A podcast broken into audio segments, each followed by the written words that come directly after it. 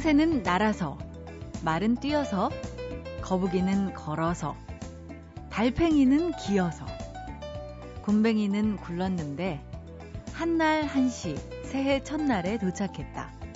바위는 앉은 채로 도착해 있었다.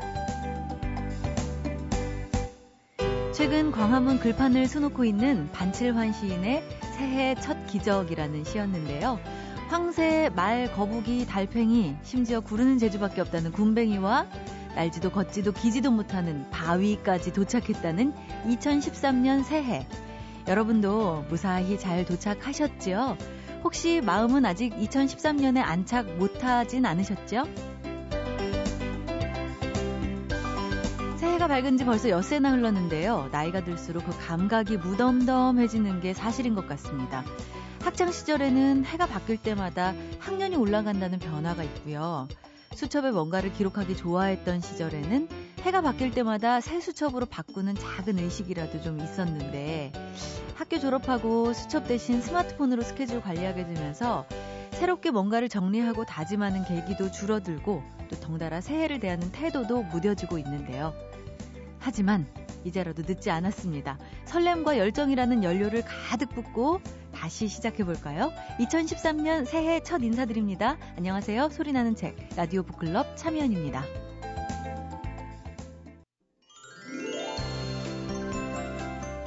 스스로를 책만 읽는 바보라고 하면서 간서치라고 부른 인물이 있었죠. 조선시대 선비 이덕무. 그는 책을 빌려주는 것이야말로 천하의 큰 보시라고 말하면서 책을 여러 사람과 나눠 읽는 행위를 큰 덕목으로 여겼는데요. 이덕무처럼 좋은 책들을 우리에게 나눠주고 권해주는 분이십니다. 올해부터 책마을 소식을 새롭게 이끌어 주실 분이시기도 하고요. 출판 평론가 권태현 씨 나오셨습니다. 어서 오세요. 예, 안녕하세요. 네, 앞으로 잘 부탁드립니다. 예, 저도 잘 부탁드립니다. 예, 어, 출판 평론가시잖아요. 2013년 예. 출판계 2012년은 좀 어려웠다는 이야기를 많이 들었습니다. 2012년은 많이 어려웠는데 네. 어, 실제로 2012년만 어려웠던 게 아니라 네. 계속 어려워져 오고 있었어요. 네. 그래서 해가 바뀔 때마다 올해가 최악이다. 음. 그렇게 얘기를 했었는데 어, 2013년은 그래서 네. 이제 전반부터 이제 어둡게 보고 계시는 분들이 많은데 네. 어, 그렇다고 해서 뭐 계속 똑같은 방향으로 흘러가는 건 아니거든요. 그렇죠. 예. 그래서 2012년을 돌아보면은 그 힐링을 내세운 그 에세이들이 많이 이제 그 읽혔고요. 맞아요. 유행처럼. 그, 예. 해민 스님의 책 같은 경우에는 이제 140만 부나 네. 나갔다고 하는데 그런 책들이 이제 하나의 축을 이뤘었고 또 다른 한 축은 어, 자기 개발서들. 네. 그러니까 이렇게 하면 성공한다. 이렇게 해야 도태되지 않는다. 뭐 음. 이런 유의 책들이 많이 나왔었습니다. 네. 이 두 개의 축이 2013년에도 당분간 갈 것 같아요. 아, 그래요? 예. 그 힐링에 대한 책들은 지금 더 많이 준비되고 있고요. 네네. 네. 어, 지금 2012년에 나왔던 힐링 서적들은 에세이류가 많았는데 네. 그런데 이제 그 소설이나 네. 어, 다른 어떤 그, 그 옆에 장르들도 네. 이 힐링 대열에 참여하지 않을까. 네. 그렇게 생각이 되고요. 예, 예. 그리고 또 자기개발서 분야 쪽은 너무 이제 식상하다는 의견이 많이 나오고 있거든요. 음, 네. 여기에 아, 좀 가벼운 교양서 성격을 곁들인 네, 네.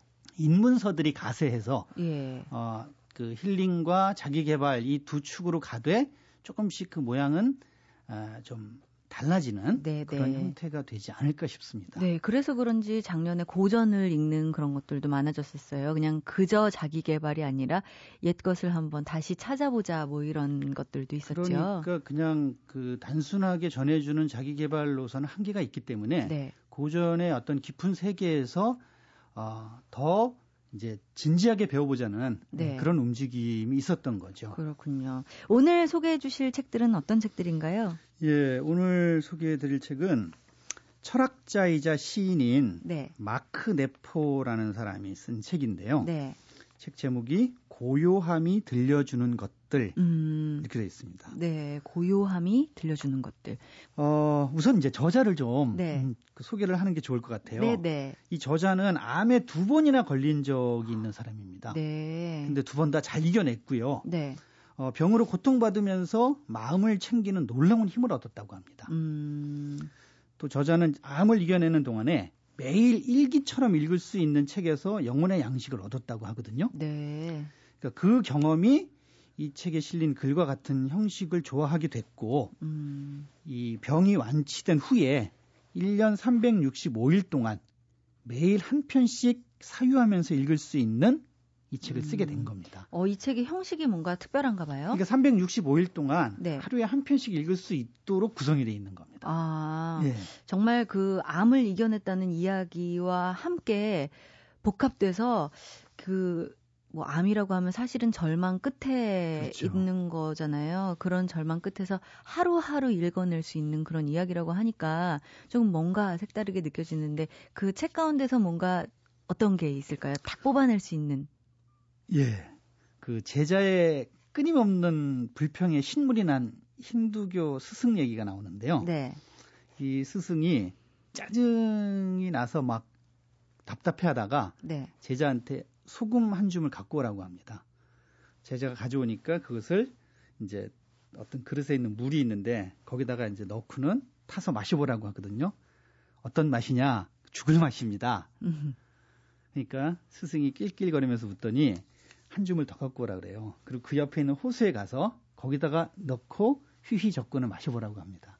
그러니까는 어유 시원하고 소금 맛이 전혀 안 난다고 하거든요. 네. 그러니까 아, 그런 얘기를 합니다. 우리의 고통은 그 순수한 소금과 같다. 음. 그런데 우리가 어떤 그릇이냐에 따라서 그것이 각각 다르게 느껴지는 것 뿐이다. 네네. 음, 이렇게 얘기를 하거든요. 어, 진정한 스승님이네요. 네. 제자 때문에 짜증이 났다고 하는 부분에서는 이 스승님, 제대로 된 스승님일까 하는 생각했는데요. 아니네요. 그런데 이제 우리가 봤을 때 네. 어, 실제로 엄청나게 큰 고통을 겪고도 꿋꿋이 잘 이겨내는 사람도 있고요. 네. 또 별거 아닌 일에도 죽는 신용을 하면서 호들갑을 떠는 사람이 있지 않습니까? 네. 그리고 또 같은 사람인데도 어, 자신의 상태가 좋을 때는 좀 힘든 일이 있어도 뭐 별거 아닌 것처럼 여기는데 네.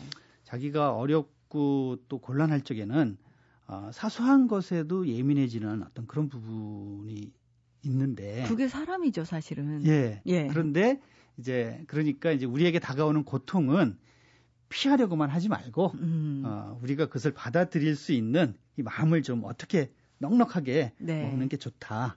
이런 이야기를 간접적으로 전해주는 겁니다. 예, 이 비유의 비유를 통해서 확실하게 뭐 느낄 수 있네요, 분명히. 예. 예. 또 한 남자가 페인트 칠을 하려고 이 페인트하고 또 이 그 페인트를 바르는데 필요한 도구들을 다 든 채로 네. 문을 열려고 막 버둥거립니다. 네. 그러다가 문이 거의 열렸을 때 뒤로 나자빠지거든요. 음... 그 바람에 이제 페인트를 다 뒤집었어요. 뒤집었습니다. 네. 그러니까 이 이야기를 들려준 다음에 문을 열려면 들고 있던 것을 내려놨다가 음. 아 정말로 들고 들어가야 할 것만 다시 집어 들어야 하는데 우리는 사랑에 대해서도 그렇고 또 진리에 대해서도 고통에 대해서도 이런 어리석은 짓을 한다. 네. 이렇게 꼬집고 있습니다. 그러니까 그 우리 앞에 놓여 있는 일들을 어떻게든 그냥 그 이 한꺼번에 다 하려는 바람에 네. 오히려 더 망치고 어, 더 늦어지는 어떤 그런 부분들을 이제 이야기를 하는 거죠. 다 껴안고 가보려는 거죠. 한번 그런데 그렇게들 많이 하지 않습니까? 네. 허둥대면서. 네, 네. 음. 예, 그리고 이제 어항을 청소하려고 네. 욕조에 물을 채우고 물고기들을 풀어놓은 이야기도 재미있는데요. 네, 네. 어항을 다 닦고 나서 네. 물고기를 어항에 넣으려고 이제 욕조에 가봅니다. 네. 가보니까 그 물고기들이 욕조 안에서 막 자유롭게 이렇게 놀고 있을 줄 알았거든요. 네. 더 신나게 놀고 있을 것 같은데. 그게 아니라 욕조 한쪽 구석에 네.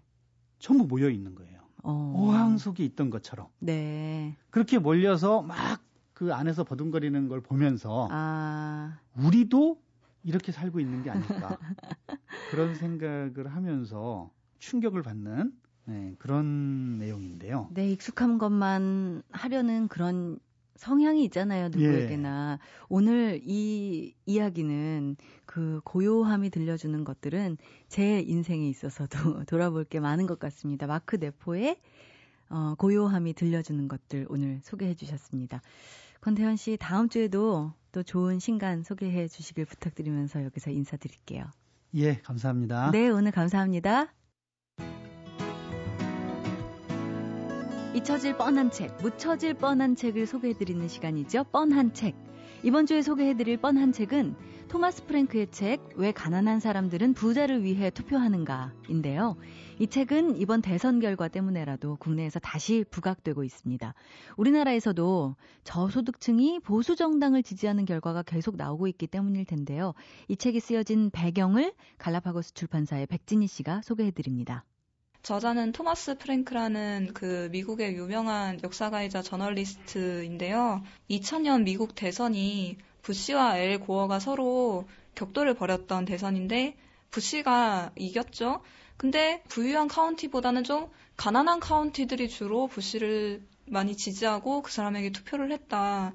토마스 프랭크가 생각하기에 노동자와 서민을 위한 정당은 민주당인데 근데 이 사람들은 부자와 기업을 위하는 정당이 공화당한테 투표를 했단 말이죠. 이 사람은 이게 이상한 거예요. 왜 이런 일이 일어났지? 사람들은 왜 자기 이익대로 투표를 하지 않지? 그래서 찾아본 게 캔자스라는 주인데요. 상당히 진보적인 지역이었어요. 그런데 2000년 선거 때 딱 보면은 어느 순간 이 지역은 공화당이 아성이 되어 있는 거예요. 그래서 이 캔자스의 정치인들을 인터뷰를 해요. 거기 사는 그냥 일반 사람들도 인터뷰를 하고, 근데 이 사람들이 일관되게 주장하는 바가 있다는 것을 깨닫고 거기에 대해서 이야기를 하는 거죠. 웨스트 버지니아와 함께 미국에서 가장 가난한 주로 꼽히고 있는 곳이 바로 이 캔자스주라고 하지요. 그런데도 이곳은 보수 정당인 공화당의 텃밭으로 꼽힌다고 합니다. 2000년 대선에서만이 아니라 오바마와 롬니가 대결했던 이번 대선에서도 캔자스주는 롬니의 우세 지역이었는데요. 왜 캔자스주는 가난한 지역임에도 불구하고 공화당을 지지하는 걸까요? 왜 가난한 사람들은 부자를 위해 투표하는가의 저자인 토마스 프랭크의 분석을 백진희 씨가 전해드립니다. 이 캔자스라는 주가 공화당 지역 쪽으로 지지 지역을 바꾸게 된 게 이유가 있어요. 바로 낙태 문제 때문인데요. 원래 캔자스라는 주에서는 낙태를 찬성하는 주였어요. 그런데 어떤 기독교 우파라고 해야 할까? 그런 사람들이 이 주에 와서 낙태 반대 운동을 시도하는데 어쩌다가 그게 먹힌 거죠. 사람들한테 그래, 낙태는 하면 안 되는 거지? 이렇게 생각을 하게 해서 낙태를 반대한다는 공화당에 투표를 하게 되는데 근데 공화당은 딱히 낙태 반대를 위해서 엄청난 일을 하진 않았어요. 근데 공화당은 그렇게 얻은 표로 집권을 한 다음에 기업들을 위한 정책을 편다는 거죠. 토마스 프랭크가 주장하는 바는 딱 그거예요. 그때 공화당은 지금은 좀 다를 수도 있는데 공화당이 내세우는 전략 중에 하나가 경제적 이익에 대해서는 절대 이야기하지 않아요. 근데 그 사람들에게서 표를 얻기 위해서는 문화적 가치에 대해서 얘기를 하는 거죠. 당신은 낙태를 반대하십니까? 그러면 저에게 표를 주십시오. 그렇게 해서 받아놓고 다른 일을 하는 거예요. 진정한 목적은 경제적 목적이라는 거죠. 그 사람들의 이득과는 정반대되는. 예, 더 아이러니한 것은요. 공화당의 경제 정책 때문에 캔자스 지역 주민들은 경제적으로 상당한 손실을 보게 됐다고 합니다. 하지만 여전히 이 캔자스는 공화당의 든든한 지지 기반인데요. 이 책을 미국의 현실이라고만 한정 지을 수 없는 것이 우리나라에서도 비슷한 결과가 나왔고요. 또 세계 어느 다른 나라의 현실이 될 수도 있기 때문이겠죠. 왜 가난한 사람들은 부자를 위해 투표하는가? 이 책이 주는 메시지는 무엇이고 독자들은 이 책을 통해서 무엇을 생각해 볼 수 있는지 백진희 씨의 이야기 들어봤습니다. 이 책은 이론 중심적인 딱딱한 책이 아니고 그 저자가 직접 사람들과 만나서 인터뷰를 하고 이 사람들이 어떤 생각을 가지고 있고 그렇다면 공화당은 어떤 전략을 써서 이렇게 사람들의 지지를 얻었고 이런 걸 직접 만나면서 이야기를 하는 거예요. 이 점에서 상당히 흥미로운 점이 있다고 생각하고 공화당이 어느 정도의 전략을 써서 이 사람들을 끌어모으기도 했겠지만 이 사람들이 여기 넘어가게 된 이유도 있다는 말이죠. 근데 왜 우리는 이런 선택을 하고 왜 이렇게 생각을 하게 되었을까? 이거를 좀 비판적으로 생각할 줄 알아야 하고 그런 점에 있어서 이 책이 정치권에 계신 분들도 읽으면 좋겠지만 일반 그 대중들이 읽어서 진정한 자기의 이익이 되는 투표란 무엇인가 이런 거를 좀 알 수 있는 그런 책이라고 생각을 합니다. 많은 분들께서 읽어보시고 정치적인 면에서 깨달음을 얻으셨으면 좋겠습니다. MBC 라디오 95.9 MBC 라디오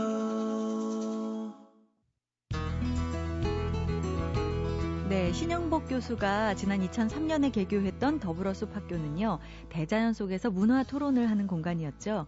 이곳에서의 첫 수업은 21세기에 부는 신화 바람이었습니다. 신화는 합리성의 바깥에 있었기 때문에 좀 배척되어 왔지만요. 오히려 그 합리성이 오늘날의 갈등과 폐단을 불러왔기 때문에 그 대안으로 이 시대에 신화가 필요하다 하는 것이 신화를 첫 수업으로 결정한 이유였는데요. 전 세계의 신화 중에서도 특히 동아시아의 신화 속에 오늘날의 갈등과 폐단을 봉합할 수 있는 숭고한 지혜가 녹아 있다는 사실 알고 계십니까? 이번 주 북카페에서는요, 공존과 평화의 메시지가 담겨 있는 책, 오래된 지혜를 통해서 동아시아 소수민족들의 신화를 읽어보도록 하겠습니다. 이 책의 저자이신 신화학자 김선자 박사님 초대했습니다. 어서오세요. 네, 안녕하십니까. 안녕하세요. 신화 이야기, 이 이야기 읽으면서 자연에 대해서 다시 사실 생각해 보게 됐는데, 네. 자연과 닮은 녹색의 아름다운 옷을 입고 멋지게 들어오셨습니다. 고맙습니다. 예, 이 한 겨울에 뭔가 자연을 느끼게 해주는 초록빛인 것 같아서 좀 네. 싱그러운 느낌이 들어요. 초록색을 좋아합니다. 원래 좋아하세요? 네, 원래 좋아해요. 아, 항상 초록색으로 하고 다니시는 예, 건 그래서 아니시죠? 슈렉 같다는 말 많이 듣습니다. 그렇습니까? 아, 슈렉하고는 굉장히 피오나 공주로 해드리겠습니다. 예, 어, 김선자 박사님, 중국도 인정한 동아시아 신화학자시라고요. 아유. 아, 오랫동안 신화 연구에 매진하고 계신데 신화의 어떤 매력에 빠지신 건가요? 어, 신화를 맨 처음에 관심을 갖고 공부할 때는 일단 많은 분들이 그렇겠지만 재밌어서. 네, 네. 예, 재밌어서 시작했습니다. 예. 그 일반적인 중국 문학이나 또 중국 경학이나 이런 거하고 다른 네. 그러니까 상상력 또 음. 마법의 세계, 환상 네. 네. 그런 세계가 흥미로워서 시작을 했는데 네. 어, 보다 보니까 그 신화가 담고 있는 그런 메시지들이 굉장히 매력적이고 네. 예, 그래서 계속해서 공부를 하게 됐습니다. 음, 사실 신화 그러면 정말 그 상징 때문에도 그렇고 네. 뭐꼭 상상력을 이야기로 해주지 않아도 그렇죠. 상상력을 자극하게 되잖아요. 네, 나 혼자 스스로 상상하게 만드는 예, 예. 예, 그런 매력이 있는데 네네. 네.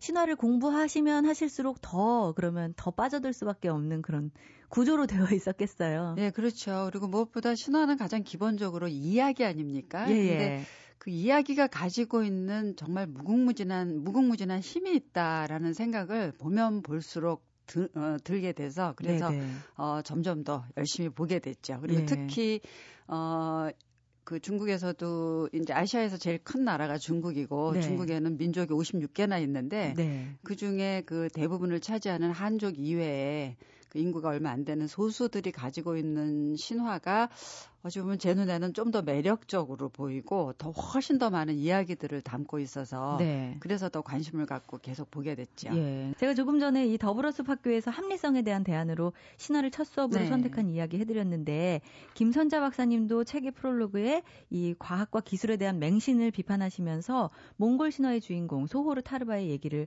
하고 계시더라고요. 네네. 좀 네. 얘기를 얘기로 좀 해주시겠어요? 아 타르바 예. 예, 이야기의 맨 앞부분에 그러니까 왜 이책 이게 이제 이야기라고 하는 형식을 어, 도입하게 됐는가 하는 일종의 설명이죠. 그런데 네. 몽골 신화에 그 타르바라고 하는 주인공이 있는데 젊은 청년이에요. 네. 그런데 몽골 그 초원에 어, 무시무시한 전염병이 돌아갔고 이 청년이 죽기 직전까지 그래서 난 이미 난 이제 죽을 것이다라고 생각을 하고 미리 지대 짐작을 하고 지하 세계로 영원히 내려갔어요. 그런데 지하 세계 왕이 보더니 넌 아직 올 때가 아닌데 왜 벌써 왔느냐? 다시 음. 돌아가라. 그런데 여기까지 이왕 왔으니까 선물을 하나 줄 테니까 여기 있는 것 중에 뭘 하나 골라봐라 그랬어요. 근데 보니까 뭐 그 거기에 뭐 온갖 보물은 물론이고 뭐 네. 부귀함 또 행복 온갖 것들이 다 있는데 그걸 싹 살펴보다가 하나를 딱 골라서 돌아왔죠. 하나밖에 못 갖고 가니까. 네. 그런데 그 고른 것이 어, 저의 상상을 뛰어넘었죠. 뭔가 음. 물건을 골랐을 거라고 우리는 대부분 생각하는데 그렇죠. 아, 이 친구가 고른 게 이야기였어요. 그러니까 아. 이야기를 가지고 돌아온 것이죠. 네. 근데 그 이야기를 보면서 왜 하필이면 타르바라는 청년이 하필이면 이야기를 갖고 돌아왔을까? 가장 수많은 예, 보물도 많은데 네. 그래서 어떻게 보면은 고대 몽골 그 이야기를 전승하신 분들이 이야기가 갖고 있는 힘을 알았다. 음. 그러니까 이야기를 가지고 그 이야기를 듣고 성장하는 사람들이 그, 그 자신들의 공동체를 아주 훌륭하게 유지해 준다거나 예. 또 자신들이 살고 있는 환경을 파괴하지 않는다거나 이러한 가치들을 이야기를 통해서 배울 수 있다라는 거를 알고 있 있었기 때문이 아닐까. 네. 네 그런 생각을 했습니다. 그래서 이야기가 갖고 있는 아주 강력한 힘이 있다. 그렇죠. 라고 저도 믿게 됐습니다. 네.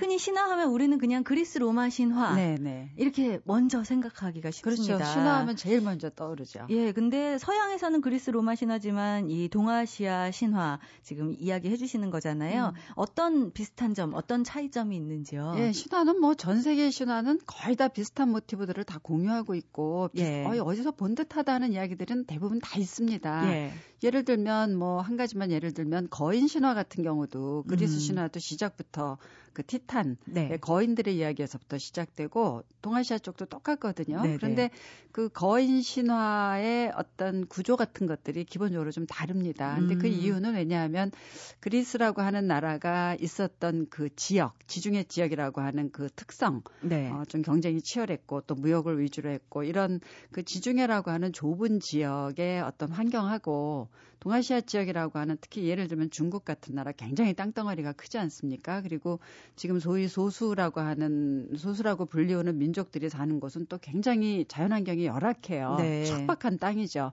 사막 아니면 초원 아니면 고원지대. 예. 그러니까 이런 생존 환경이 굉장히 열악한 땅이니까 그런 환경하고 관련된 신화들이 나오는 거죠. 그러니까 음. 신화는 어, 신들의 이야기라고 우리가 일단 생각을 하지만 사실은 자연 환경과 관련된 인간의 이야기이기도 하죠. 음. 예, 그러니까 그런 척박한 환경에서 살다 보니까 어, 그 환경을 파괴하면 자기들이 살 수 없다라는 것을 알게 되는 거죠. 예, 예. 그러니까 그거하고 관련된 이야기들이 많이 나오고 또 국가를 이루지 않고 이렇게 작은 마을 단위로 농경 생활을 위주로 하면서 살다 보니까 또 농업 공동체와 관련된 그런 이야기들이 나오는 거예요. 그러니까 예. 를 들면 거, 똑같은 거인 신화라고 하, 해도 동아시아 지역에서는 거인들이 서로 싸우는 게 아니라 음. 서로 힘을 합해서 해도 만들고 달도 만들고 예. 이런 이야기들이 나오게 되는 것이죠. 어. 예, 그런 다른 점이 좀 있어요. 확실히 다른 점이 있네요. 네. 예, 지금까지 뭐 동아시아 신화에 관해서 정말 많은 책들을 내셨는데 이 오래된 지혜는 동아시아 소수민족들의 귀한 신화가 어, 담겨 있었습니다. 지난 10년 동안 동아시아 곳곳을 다니면서 취재하고 답사하시고 카메라 메고 다니시고 그러셨다고요. 여성 혼자의 힘으로 굉장히 힘들지는 않으셨을지 궁금합니다. 아, 어, 그런 건 없었습니다. 물론 뭐 주로 오지를 많이 다니면 위험하지 않냐 하는 말씀들도 많이 하시는데 오히려 도시가 위험하지. 아, 그래요? 오지로 갈수록 훨씬 안전하다 하는 말을 늘 하죠. 예.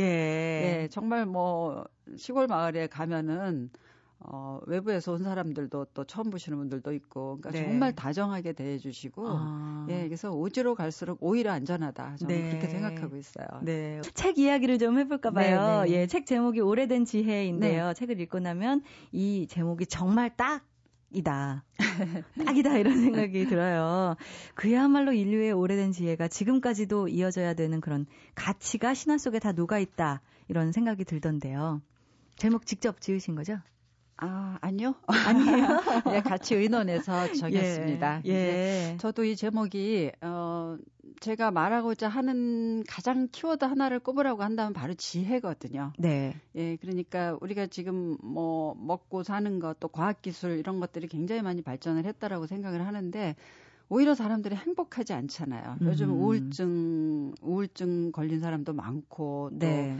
어, 나는 과연 행복한가, 라고 생각하면 별로 행복하지 않다라고 생각하는 사람도 많고 음. 또뭐 우리 저도 아이들을 기릅니다만 학생들 학교가 행복하지 않고 예. 많은 사람들이 좀 즐겁지 않은 사람이 많은 것 같아요. 그런데 음. 그런 것들이 갖고 있는 굉장히 많은 여러 가지 문제점들 그러한 것들을 그런 것들에 대한 어떤 답이라 그럴까요? 물론 완벽한 답은 아닙니다. 100% 완벽한 답은 아니지만 그런 것들을 풀어 나갈 수 있는 어떤 지혜, 그 열쇠가 예. 될수 있는 것들이 오래된 이야기 속에 들어 있다라는 음. 생각을 하게 돼서 그래서 네. 그런 식의 제목을 정하게 됐죠. 네. 오래된 이야기 하면은 창세 신화를 제일 네. 먼저 생각하게 네. 되고요. 이 책의 앞부분에도 그런 창세 신화들 소개되어 그렇죠. 있었더라고요. 동아시아 소수민족들에게 있는 창세 신화 중에 가장 좀 네, 창세 신화는 거의 우리가 음. 우리 한민족이 갖고 있는 창세 신화가 하나다. 그럼 동아시아에는 수백 개의 창세 신화가 있어요. 그렇겠죠. 엄청난 양인데 예. 그 중에 이제 이 그러니까 인간과 자연과의 관계에 대해서 제일 잘 보여주는 신화들이 바로 그 소위 난생 신화라고 하죠. 네네, 아래서, 아래서 인간이 나왔다. 예. 예, 그게 이제 굉장히 많습니다. 네, 그런데 주몽. 네, 맞아요. 근데 그 알이 하나가 아니고 네. 알이 한 12개쯤이 돼요. 네, 근데 그 네. 12개 알에서 생명을 가진 것들이 다 나오는 거예요. 음. 그러니까 인간이 나오는 건 물론이고 인간하고 끊임없이 대립 관계에 있으면서 싸움도 하고 그러는 천둥번 개신, 우레신도 네네. 네. 나오고 뭐 뱀도 나오고 뭐 네. 뭐 코끼리, 호랑이 하다못해 귀신도 나옵니다. 그러니까 알 12개에서 생명을 가진 모든 게 다 나오는 거예요. 네네. 네. 그러니까 그 이야기 자체가 담고 있는 게 자연과 인간은 형제라는 거죠. 그렇죠. 아웅다웅 싸울 때도 있긴 하지만 자연과 인간은 어, 자연계의 모든 것과 인간은 결국 같은 어머니에게서 태어난 똑같은 생명을 가진 존재다라고 하는 인식이 바탕에 기본적으로 깔려 있습니다. 예, 어쩔 수 없이 맺어야 네. 하는 관계에 그렇죠. 있다 예, 예. 이런 것 같은데 좀 아까도 우레신 말씀을 해주셨는데요. 네. 이 농경 사회에서는 비를 관장하는 신의 권력이 좀 막강 하잖아요. 막강하죠. 그래서 그런지 예. 이 우레신 이야기 네. 어, 앞 부분에 나와 있었어요. 예, 예. 동아시아 신화에도 비를 관장하는 신이 이 우레신 이야기가 뭐 굉장히 많은 변형이 돼가지고 많이 있죠. 네, 네, 특히 많죠. 왜냐하면은 어, 농경사에서 제일 중요한 건 물이고 그 비를 내려주는 신이 바로 우레신이니까. 예, 사실 동아시아만 내일 그, 이야기도 그렇죠. 아니고요. 그것만은 아니죠. 네네. 그렇지만 이제 특히 어, 이 우레신에 관한 이야기가 특히 많은 게 동아시아 쪽에서 조금 남부 지역이죠. 왜냐하면 네. 벼농사를 이모작, 삼모작씩 지으니까 네네. 제일 중요한 게 북방에서 비죠. 수렵하던 민족들보다는 남쪽에서 농사 짓는 민족들에게 더 중요한 게 비니까. 네. 그래서 우레 신하고 인간이 아까 똑같은 알에서 태어났는데 인간이 꾀가 많고 지혜가 많고 또 불을 사용할 줄 알아서 우레 신은 하늘로 쫓겨간 거고 음. 인간이 세상에서 농사를 짓고 사는 거예요. 네. 그런데 인간이 농사를 지으려면 아무래도 우레 신의 도움이 필요하니까 네. 매일 우레 신이 그래도 인간이 괘씸하긴 하지만 그래도 비를 내려주거든요. 음. 그래서 나중에 가을이 됐을 때 이제 우레신이 나한테도 뭘 좀 줘라. 내가 그래도 비를 줬으니까. 네. 그러니까 처음에 몇 번을 인간이 어떻게 보면 좀 속입니다. 네. 그러니까 어, 뭘 갖고 싶으냐? 아까 우레신이 나는 천상에 사는 신이니까 네가 기른 거에 위쪽 것을 내가 갖겠다. 음. 그런데 가을이 돼서 그걸 받으러 오니까 인간이 준 게 뭐냐면은 토랑 같은 거예요. 네. 그러니까 뿌리 토라는 쪽에 뿌리만 예, 그거는 자기가 갖고 위에 아무것도 없는 것만 우레신에 게 신에게 주는 거죠. 네. 예, 그래서 우리 신이 나중에는 또 그럼 나는 밑에 걸 갖겠다. 뭐 음. 뭐 그랬더니 그 밑에 뿌리만 주고 위에 매달린 좁쌀은 자기가 갖는다든가 이런 식으로 해가지고 계속 속이니까 우리 네. 신 나중에 드디어 화가 나갖고 대홍수를 내리죠. 네. 네. 그렇게 해갖고 이제 인간이 다 없어지고 오직 음. 남매만이 하나 살아남아서 다시 인류의 어, 최초의 인류가 되었다 이런 이야기가 나옵니다. 네. 그러니까 어떻게 보면은 우레 신하고 인간이라고 하는 건 자연과 인간의 관계를 보여주는 거죠. 끊임없이 네. 대립하고 그러면서 인간이 자연에게 뭔가를 좀 이렇게 돌려줘야 되는데 음. 계속 혼자만 가지려고 하니까 자연이 네. 분노해서 홍수를 내린다는 이런 구조를 갖고 있습니다. 네. 네. 뭐 요즘에 새겨 들어야 되는 이야기 같기도 하고요. 사실 이 우레신과 인간의 이야기를 듣다 보면은 정말 그 팽팽한 긴장감이 서로 서로 속고 있어요. 속이고 예, 예. 이런 팽팽한 긴장감이 네. 느껴지는데요. 균형의 이치를 이야기하는 것도 뭐 비슷한 것 같아요. 네, 맞습니다. 그런 신화도 눈에 띄던데 그 중에서도 뭐 균형, 공평 뭐 이런 것도 있지만 삶과 죽음의 예, 예. 죽음의 기원에 이야기하는. 대한 그런 이야기가 있어요. 한이족 신화인데 네. 어, 최초에는 인간이 죽지 않고 살았다는 거죠. 불멸의 존재였다는 거예요. 음. 그런데 인간이 처음에 불멸이 될 땐 굉장히 즐겁고 행복했어요. 어, 네. 죽지 않고 살 수 있다. 불멸은 뭐 인간의 오래된 꿈이니까. 네. 그런데 이게 천년, 이천년이 되니까 문제가 생긴 거죠. 노인들이 나이가 이제 많이 든 불멸의 인간들이 천년, 이천년이 돼도 죽지 않는 거예요. 네, 네. 그 세상에 인간은 계속 생겨나고 음. 그러니까 노인들을 노인들이 힘은 없고 천년 이천년이 되니까 젊은 사람들이 그 노인을 차곡차곡 쌓아놓고 음. 밭에 일하러 나가고 그런 거죠. 예. 그러니까 노인들이 차곡차곡 쌓인 채로 햇빛을 받고 그러니까 귀에서 막 버섯도 자라나고 이러면서 죽지도 못하고 있는 거예요. 예, 예. 예 그래서 뭐 여차저차 해가지고 나중에 결국은 신이 그러니까 음. 인간들이 죽지도 못하는 그 운명이 너무 가혹하다. 그래서 죽을 수 있는 그 어떤 권리를 준 거죠. 거예요, 신이. 네, 네. 그게 오히려 인간에게는 행복이었다는 거예요. 음. 예, 그러니까 죽지 않고 영원히 산다라고 하는 것이 어찌 보면 생태적인 시각에서 보면 굉장히 반생태적인 꿈이다. 네. 그런 식으로도 말할 수 있다는 것이죠. 그러니까 꽃들이 나무들이 또 이렇게 때가 되면 사라져가고 그런 것이 자연의 이치이듯 인간도 음. 똑같다라는 겁니다. 네. 죽지 않고 그냥 산다는 게 행복할 것 같지만 시간이 지나면 지날수록 그건 인류에게 재앙이 된다라고 하는 음. 죽음은 오히려 신의 축복이다. 예, 예. 이런 이야기를 보여주고 있어요. 예. 음, 그리고 또 뭐 인간하고 돌하고 싸우는 이야기도 나옵니다. 네네. 네. 예를 들면 그 중국 운남성 쪽에 돌이 아주 많아가지고 우리 제주도처럼 네. 돌을 골라내야만 밭을 만들 수 있는 그런 곳이 있거든요. 음. 그러니까 돌하고 인간이 처음엔 둘 다 불멸의 존재고 서로 싸웠어요. 서로의 네. 영역을 차지하려고. 그랬는데 인간들이 농경지가 필요하다고 하니까 신이 그 대신 너희들이 갖고 있던 불멸의 생명을 걷어가겠다. 너희들에게 음. 농경지를 주는 대신 네. 그 대신 돌에게는 영원한 생명을 주겠다. 하지만 음. 한 군데 그대로 있어라. 네. 그러니까 모든 걸 다 가질 수는 없다는 것이죠. 음. 인간이 불멸의 생명을 포기한 대신에 농경지를 얻었고 돌은 왔다 갔다 할 수 있는 자유를 잃은 대신 불멸의 생명을 얻은 거죠. 네. 그러면서 서로 균형을 유지하고 있다라는 그런 이야기들이 상당히 많이 있어요. 음, 그러니까 그러고 보면 네. 이 균형이라는 건 어떤 정적인 상태가 아니라 네. 계속해서 불멸을 한번 가져봤다가 이게 아니라는 걸 알고서 다시 이렇게 바꿔보는 어떤 시소 같은 그런 그렇죠. 뭔가 맞춰져 있는 예, 서로 간에 계속해서 주고받는 관계에서 서로 예. 균형을 이루어가는 예, 그런 이야기들이 신화 속에 많이 등장하고 있습니다. 예.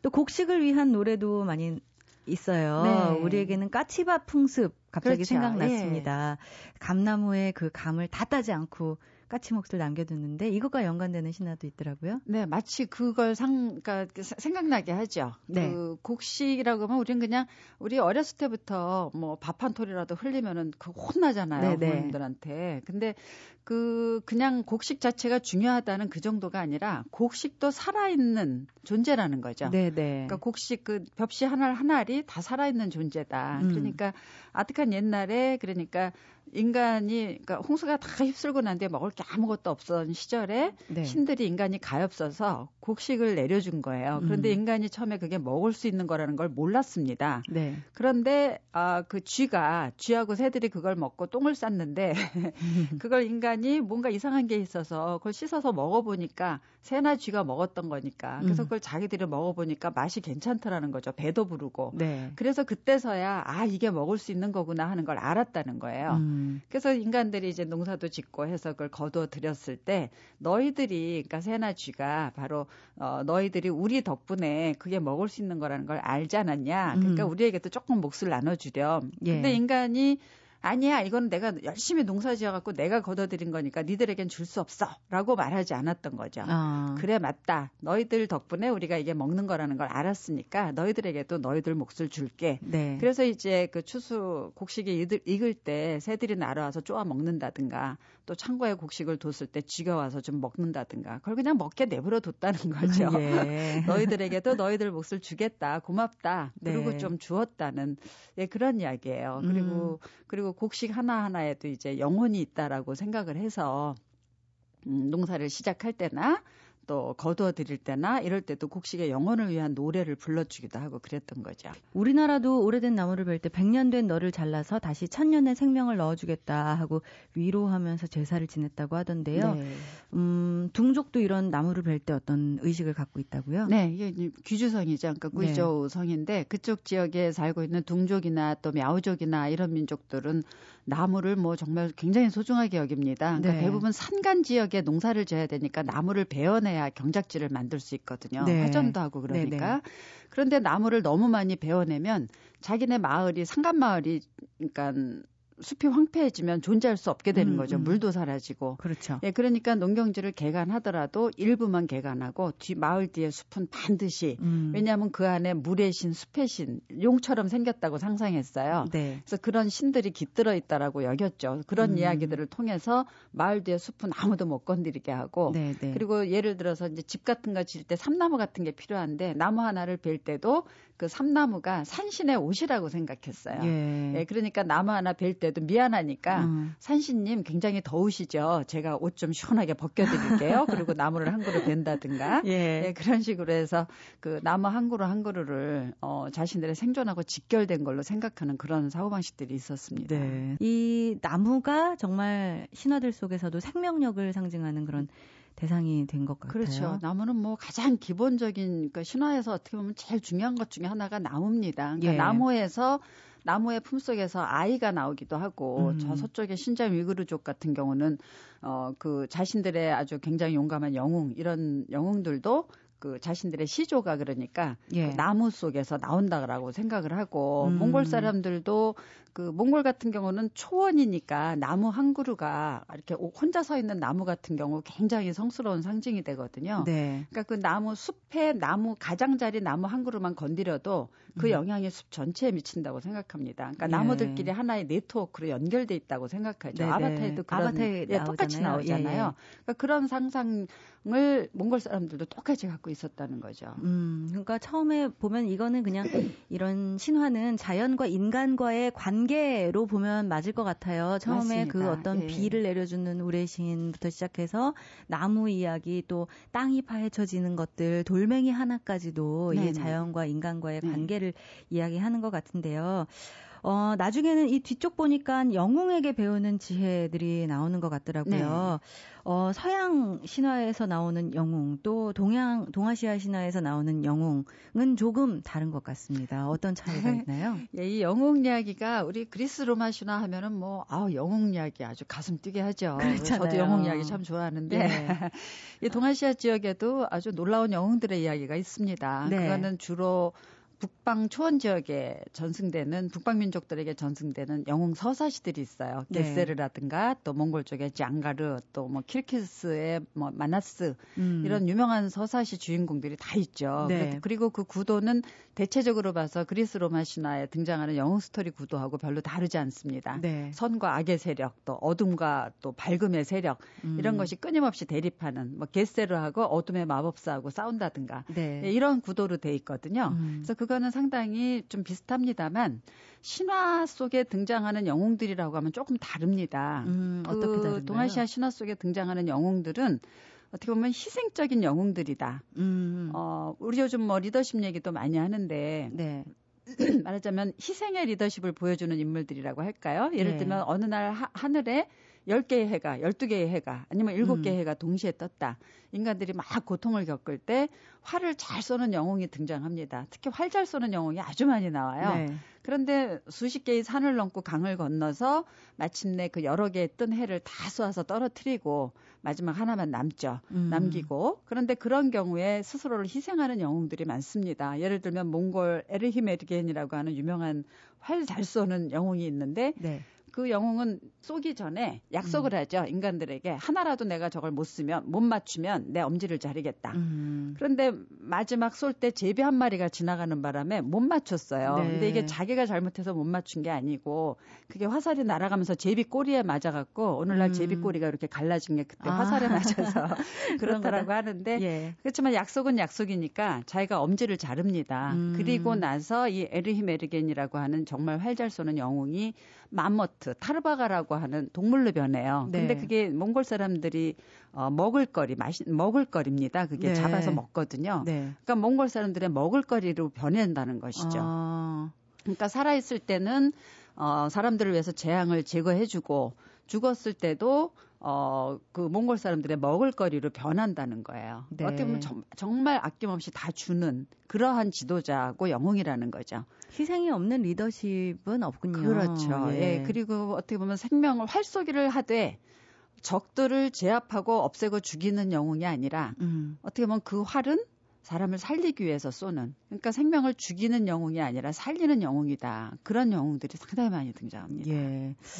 어, 2013년 새해가 됐습니다. 그래서 우리 이 2013년 새해에 대입해 볼 수 있는 것들은 어떤 지혜와 어떤 가치일지 좀 여쭤볼까요? 네, 제목이 말해주고 있죠. 지혜.